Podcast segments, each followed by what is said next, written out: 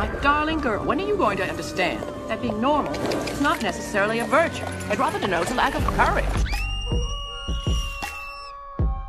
You've just entered the Ghoul Friend Hour.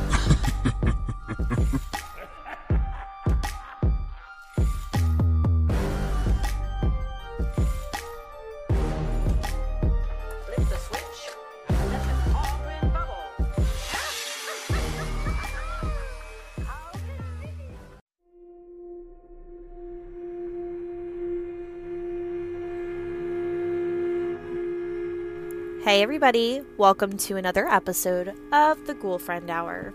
I'm your host, Morgan Feza. Let's get weird. So, today I decided to tap into our much beloved Reddit forum, and eerily similar, I found a story that reminded me of kind of the story that I talked about with my friend Megan. And I kind of wonder you know, is there a phenomenon going on? You know, is there something strange about, I don't even know, maybe something preying on men um, returning home to foreign countries? I'm not really sure, but I'm going to read the story to you and you guys tell me what you think. So it's on the Reddit forum No Sleep and it was submitted by. Um, a person of the name Impressive Teach 552. The title was My Husband Went to India two weeks ago, and what came back isn't him. The writer starts off I'm scared. I'm writing this from the bathroom right now. I'm pretty sure he was asleep when I got out of bed, but I don't know how long I can stay in here without making him suspicious if he isn't. I fear that the man I married isn't the man laying on our bed right now. I just want someone to tell me that I'm crazy or that this is all part of some fucked up dream I'm having right now that I'll soon wake up from. A couple years ago, I was at the lowest point in my life. My mental health was down in the gutter, and I had started to isolate myself. I had never had many friends to begin with, and the few I did weren't really friends as much as superficial acquaintances. I was born and raised in a small town in Missouri, and moving to Los Angeles, California for college had seemed exciting at first, but it all came crashing down when the lonely- loneliness of it all set in. I had a hard time socializing and spent my college years without really going out much or making any friends. I had pretty much lost a lot of my social skills and had started to become bitter. I would spend a lot of my time on the internet complaining about the way the world was, and I'd scroll for hours without really feeling any sense of joy. Ugh, doom scrolling. I feel like it gets the best of us. There were days I would completely dissociate for hours at a time, and at night I would break down crying. Things got worse for me when I signed up for a dating app. At first, it seemed exciting. Scrolling through a sea of men, I found myself fantasizing about potentially breaking out of this lonely hell. But what I really got out of the app were self esteem issues and a feeling of disgusted disgust directed towards myself. I had gone on dates with people I wasn't really attracted to out of desperation, and when things led nowhere, I felt disgusted with myself. At this point, I had completely withdrawn from society, and my grades started to suffer because I just did the bare minimum. I stopped caring for myself, and all I had was my part time job and an empty life. That's when I met Jay. My phone popped with a notification telling me that I had another match. It didn't really matter much to me at first, as I was used to things going nowhere on those apps, but Jay felt different. Jay was an immigrant. He had been in his country for two years at that point, and he, too, had a hard time socializing. Work and education and taken up most of his time, and much like me, he hoped to find a way out of the loneliness through the app. But struck me about Jay was his optimistic way of looking at things. He was a man who would look at the good that would come out of a situation and wouldn't let him bring it wouldn't let it bring him down. It felt like a bright light had been lit in my dark world, and now all that mattered was that I spend every second with him. Five years later, and we were both happily married. I was so happy that the past felt like the shadow of a bad dream that had long faded. Jay and I worked hard to pay the bills, but we cherished every moment we had together. We had also gotten a little kitten, the sweetest little orange goblin. We called him Maximus. Two weeks ago, after my shift ended at the grocery store I worked at, I found Jay in the kitchen. Instantly, I knew something was wrong. His eyes looked distant, as if he had learned of something troubling, and he looked at me, hesitant. He told me that his father back in India was really sick and that he would need to go visit him. I comforted him, and even though I was really reluctant to let him go, I knew that it was something he had to do. I wanted to go with him, but he refused. We couldn't afford it, and he told me that he wouldn't be long there, but I assured him that he should take as much time as he needs and I'll be here when he comes back. He left the same night, leaving behind Maximus and me in this empty home. We talked on the phone every night. I wanted to FaceTime him every day, but he was in a rural part of India where it was difficult for him to connect to the internet. I picked up more hours during this time, knowing that he wouldn't be there when I got home. But when I did get home, I'd look forward to our calls. When we weren't talking, I'd take the time to play with Maximus, but it really felt like he missed Jay much more than I did, meowing every night, looking for him. Four days ago, Jay called to tell me that his father was recovering and that he would be fine. This was great news, and I got really excited when he told me that he was coming back the next day. I took two days off. I went a little overboard with decorating the house for his arrival, and I also made chicken alfredo for dinner, a recipe he loved. I drove to the airport to pick him up and found him waiting for me outside. The second he got in my car, I felt wrong. I can't really find a word for it, but I will try to describe how it felt. I remember chills running up my spine, and I felt the urge to shield myself. I felt uncomfortable around him. He greeted me, but it felt very un- unenthusiastic, like he didn't care to see me at all. I brushed it up to exhaustion and let him rest in silence as I drove us home. He never tried to make conversation, or sleep, or really do anything the entire ride home. He just sort of stared out at his feet the entire ride. When we got home, I remembered Maximus and I was excited to see I remembered Maximus and I was excited to see his reaction to Jay coming home. But when we got in the apartment, Maximus was nowhere to be seen. I called out his name and went into the bedroom while Jay lurked in the kitchen. I found the cat hiding under the bed and I tried to get him to come out, but he just wouldn't. I heard footsteps behind me and stood up to find Jay there. I laughed and tried to get Maximus to come out again, but this time he hissed at Jay and me before running out of the bedroom scared. I tried to ignore this, but I couldn't. I asked Jay if he needed a shower, but he refused. We went straight to dinner and he was eerily silent again, just staring at food, and I asked him if everything was okay, and he just mumbled a yeah and began to eat. At bedtime, I climbed up to his chest and he seemed confused for a second before easing up. I figured that he was tired, trying not to think about Maximus and how scared he seemed and pushing my own feelings down. I was just happy that he was here no matter what. I closed my eyes, trying to listen to the sound of his heart when I heard nothing. Nothing. I adjusted my head a little, trying to listen for it, but again, nothing. I looked up at Jay and he was asleep, so I decided to try to get some sleep as well. I'm not religious, but I said a little prayer before sleeping because I was a bit scared. I didn't turn the lights off since he didn't seem to mind either. That night, I had terrible dreams. I heard this drumming in my dreams, along with the sound of bells ringing violently. I heard a woman scream and then a child's shadow formed by a fire. Casted the sh- shadow. Oh, sorry, guys. Shadows formed by a fire casted the shape of a skinny man on the wall. And then the shadow grew horns. I jolted up. Jay was no longer in bed. I had the worst headache of my life that morning. Jay wasn't home. I went to feed the cat, but Maximus didn't run up to me as he usually would when it was feeding time. I filled his bowl and then went looking for him. I found him hiding under the couch. Tried to get him out again, but he scratched me, hissing and then running into the bedroom. I had a sinking feeling in my gut and I called Jay. His phone rang and I heard it in the bedroom. Wherever he was, he had left his phone behind. I stayed up all day waiting for him, eventually falling asleep on the couch. My head was killing me. I woke up in the dark. I had slept through the day somehow. My head throbbed, and I woke up to Jay standing over me with a smile. I flinched and sank away. The smile disappeared as fast as I did, changing to a more neutral expression. That smile, it wasn't like him.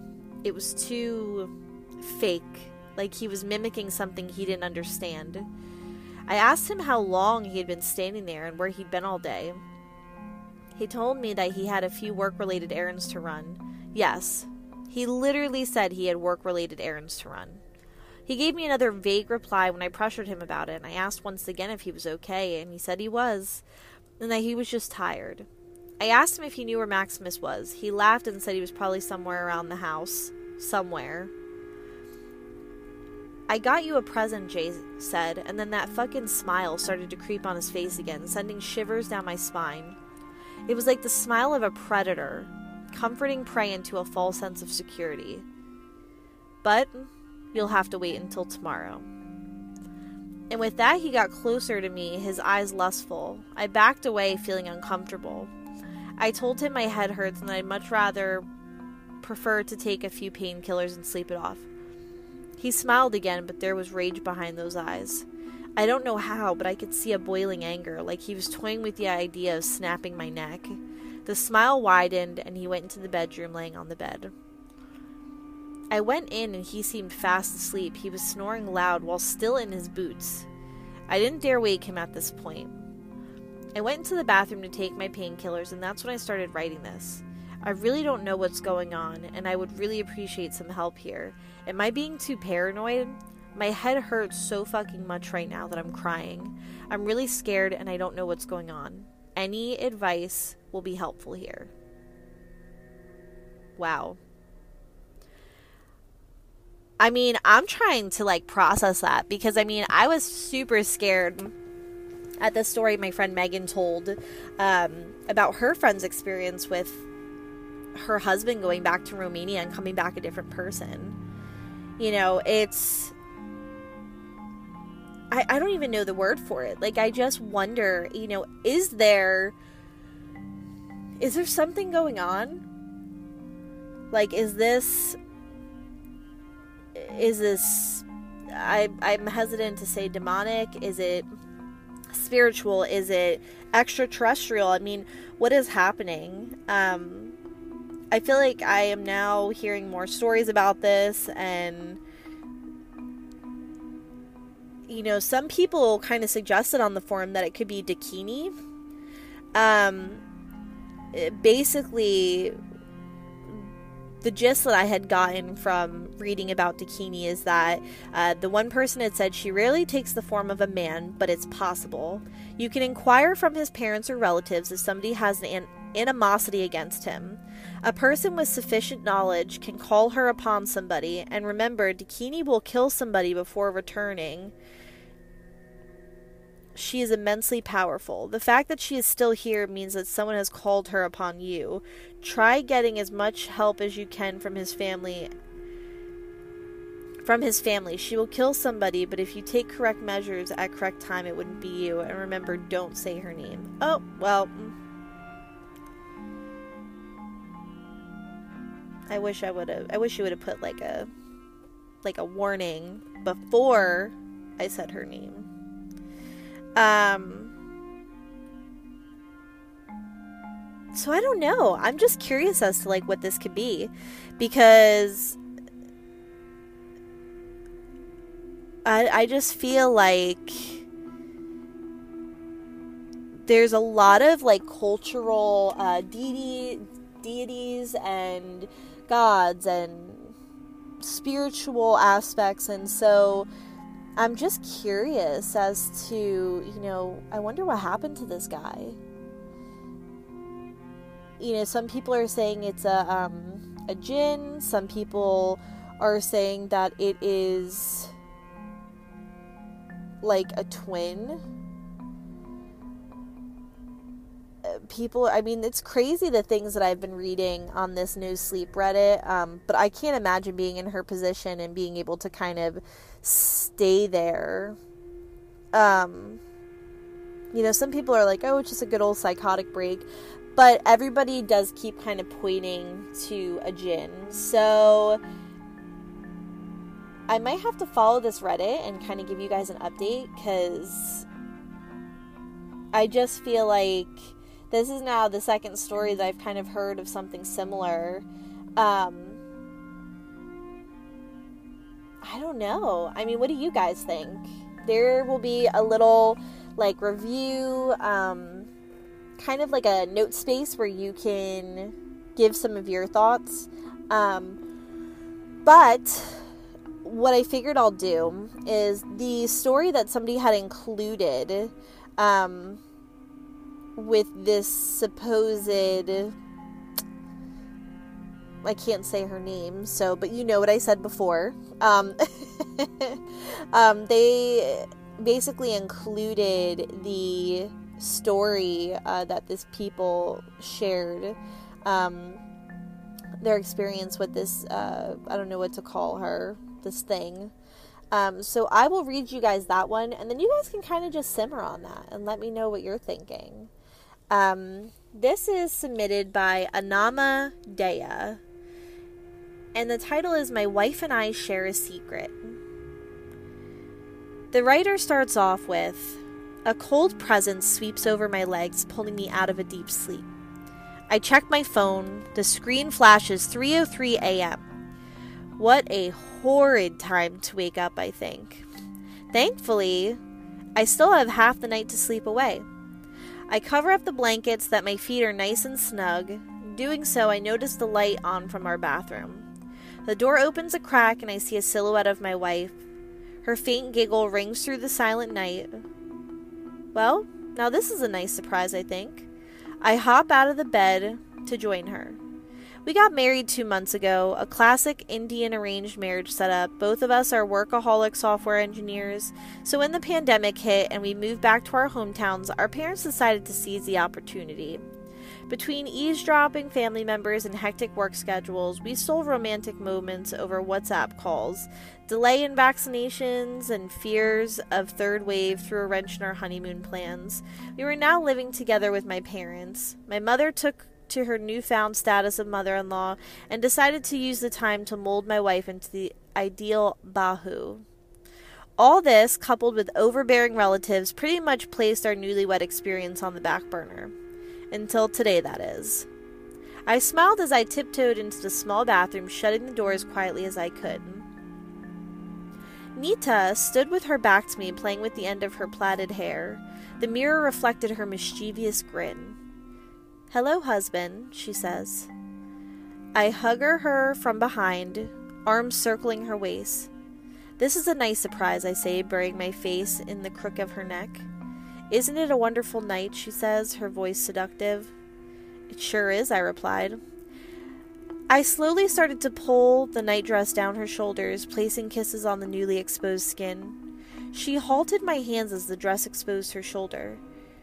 Are you sure you want to continue? she says. Silly question, don't you think? I chuckle. I won't let you go if you tell me to stop midway, she says. I'm sure there was some witty remark I can make about consent, but it seemed to elude me. I'm sure I won't ask you to stop, I say. Yes or no, dear husband, she says, her tone strangely fixated. Hell yes, I say. You asked for it, she says with a, with a chuckle. I pull down her nightdress, and her skin turns darker and darker as I peel it away from her body. At one point, it shimmers and turns into quicksand. My hands start sinking into her upper arms. I panic as my hands move to her back. A scream rips through me as I see the figure that holds me captive. A dark woman like creature with slanted, blood red eyes looks back at me.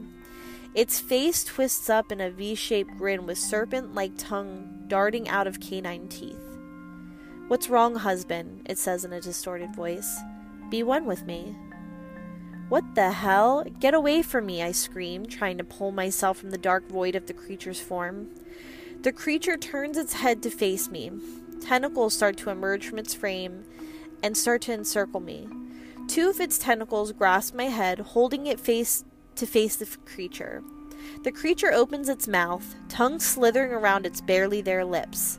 The void of nothingness beyond its pointed teeth pulls me in as it opens its mouth wider and wider. There is a sudden splash of water on my back. It instant fol- it instantly follows up with a flash of heat, like sunlight in the afternoon. The heat seeps into every cell of my body, pulling me out of the void and then bursts through every pore of my skin. The creature lets out an unholy shriek as the light rips its tentacles to shreds.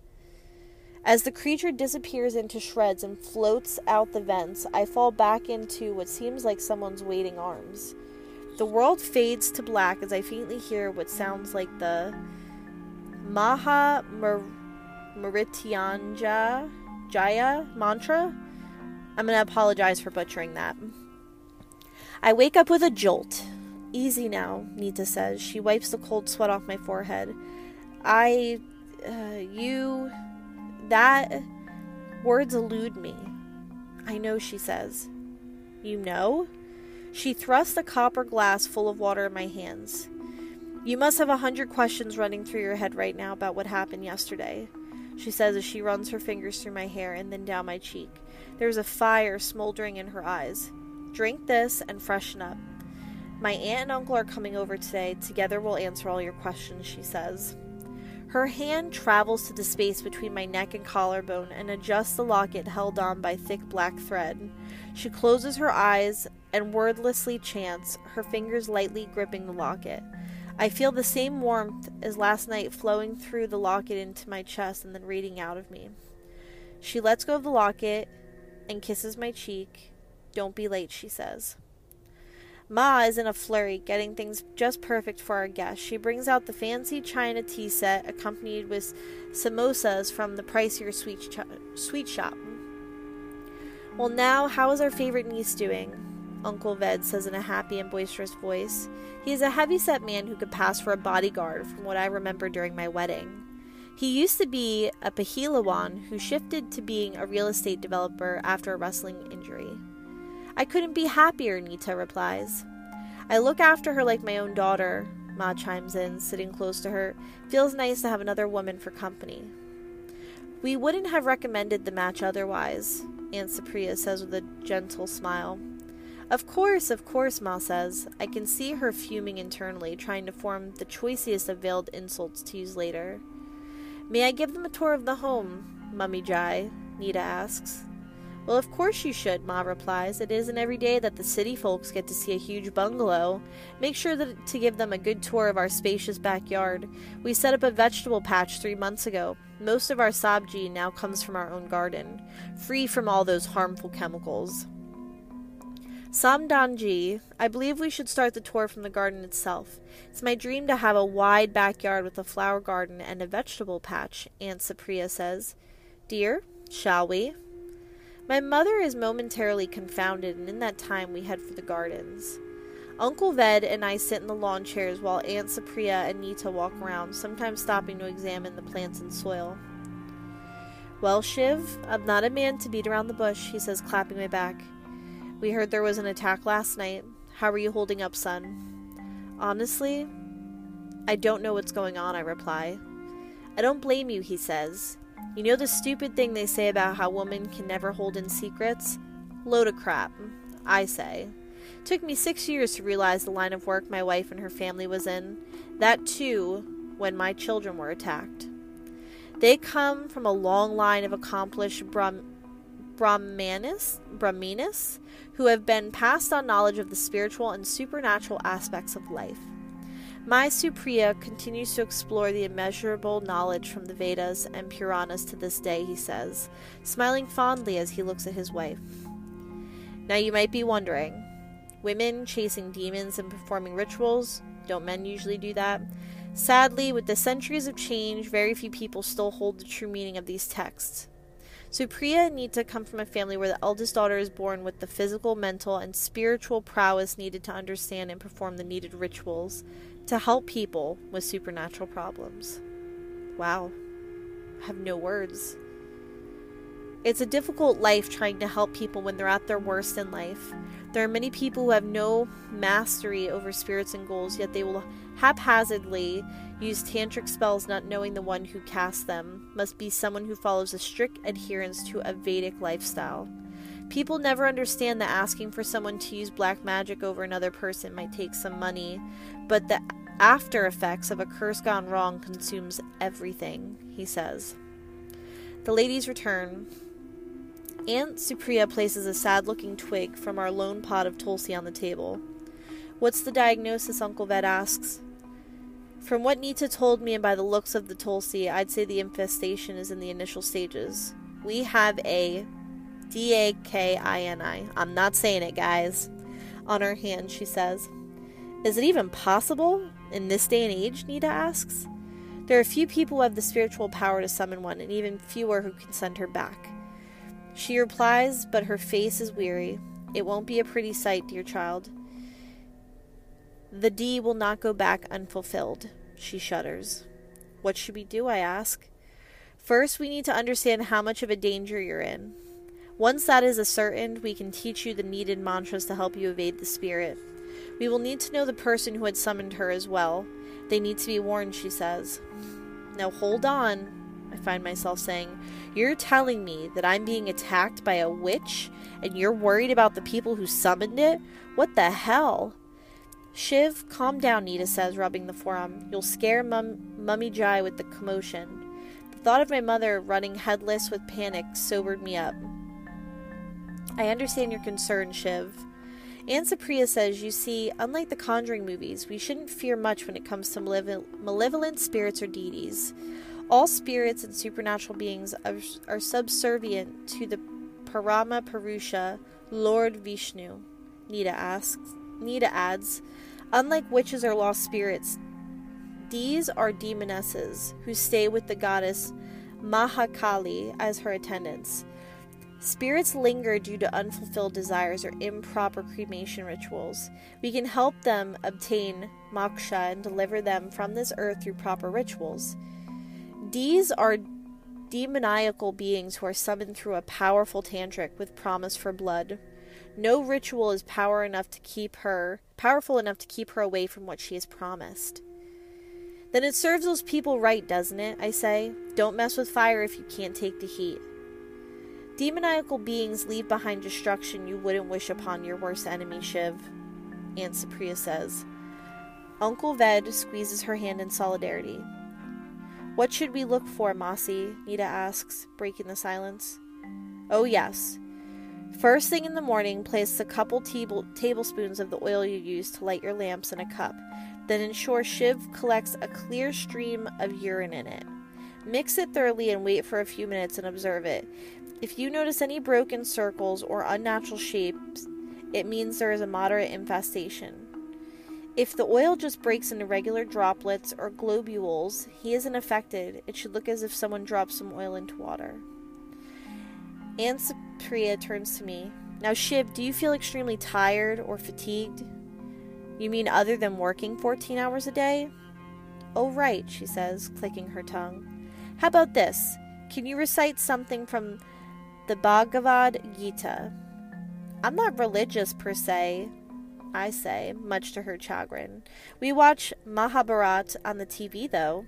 I'm not sure it counts, son, Uncle Ved says with a chuckle. Can you recite the Gayatri mantra? she says.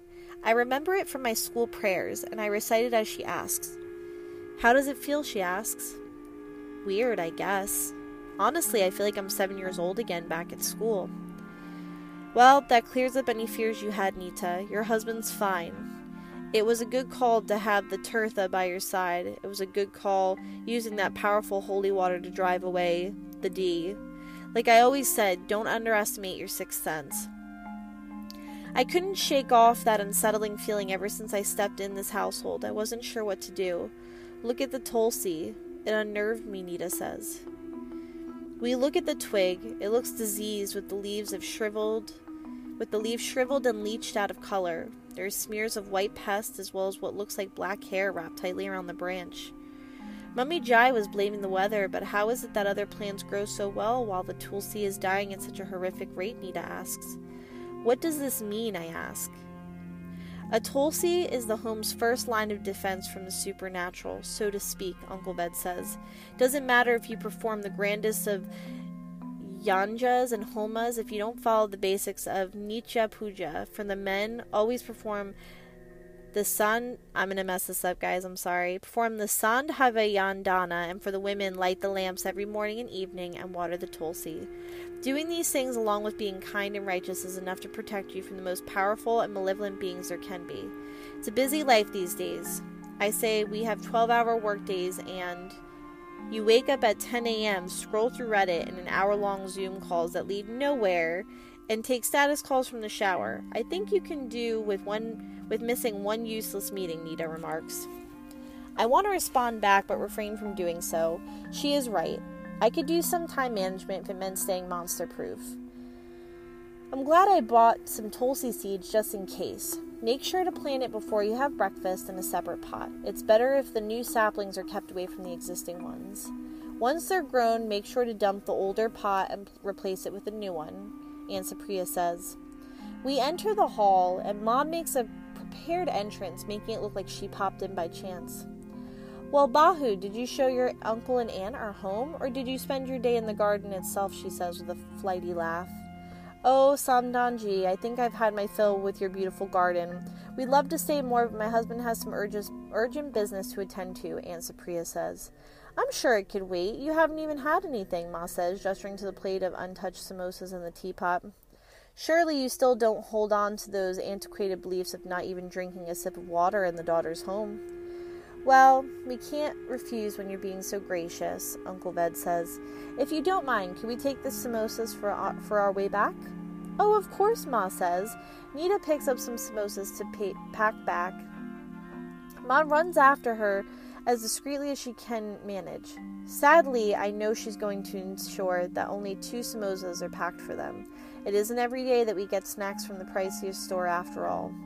At dinner, Ma weaves her silent judgment of Nita's uncle and aunt into the dinner conversation, talking about how wealth isn't everything, pulling up unverified rumors, painting them in a bad light. I want to call her out and tell her what they were actually here for. As if sensing my rising discontent, Nita catches my eye. She shakes her head with a plea in her eyes. That's enough, Ma, I say, irritated. Don't you get tired of it? All this wasteful gossip? What good does it do anyone hearing this? Well, I never said anything. I was just telling what others, she says. I cut her off. I'm not interested in what these others have to say of them. I say, putting a stop to it. To me, they're my in laws. They're very nice people, and the very reason I was able to marry such a wonderful person. Nita blushes. Ma gasps and stutters. The cold present creeps in, pulling me out of slumber. I can feel its red eyes glaring at me. Its silent hunger calls out for me in that same distorted voice. I want to move, to open my eyes, to cry for help, but I'm paralyzed. I struggle to try to pull in whatever bit of strength and courage. I, try to remember the multitudes of gods and goddesses to show me a way out. Shiv, wake up, I hear from a voice far away, as if from above water. The warmth is back again, soft as winter sunlight. Shiv, Wake up, it says. I try to reach for the warmth as the D reaches out for me. Shiv, wake up, Nita says, shaking me awake. I sit upright in a flash, drenched in a cold sweat. Nita rubs my back. I check my feet. Surprisingly, they're well tucked into the blanket. I can still feel her. Feel it, her, I say. She's trying to look for a way in to lure you again, she says. It's been eight days already, I say. I know, she sighs. Thankfully, the Tulsi sapling seems to be growing well. I'll change the plant first thing tomorrow. She won't have a hold on us anymore. I'm tired of the nightmares I groan as I lay down again. She spoons me, slipping into my blanket. I'll protect you, she says, snuggling in my back. I'll chase away anyone who tries to make a move on my cute husband. Did you just call me cute? I chuckle. Go to sleep, she says, holding me tighter. I sleep with a smile on my face. As the lockdown eases, so does the haunting presence of the D. As advised, I changed my lifestyle to a more sattvic one. I wake up somewhere between 6 and 7 a.m. and offer Sand Haivandana, put more effort into leading a balanced lifestyle that doesn't involve being stuck at my laptop for hours on end and stuffing myself with junk food. We finally consummate our marriage over a long weekend. I book a surprise weekend stay at a nice resort. We take our time exploring nature and each other. We share childhood anecdotes. Mine consists of climbing trees in my grandparents' orchards. Hers consists of encountering disgruntled spirits in garages and storerooms. A month past the ordeal, Ma comes home distraught after her morning walk. You wouldn't believe what happened, she tells us over breakfast.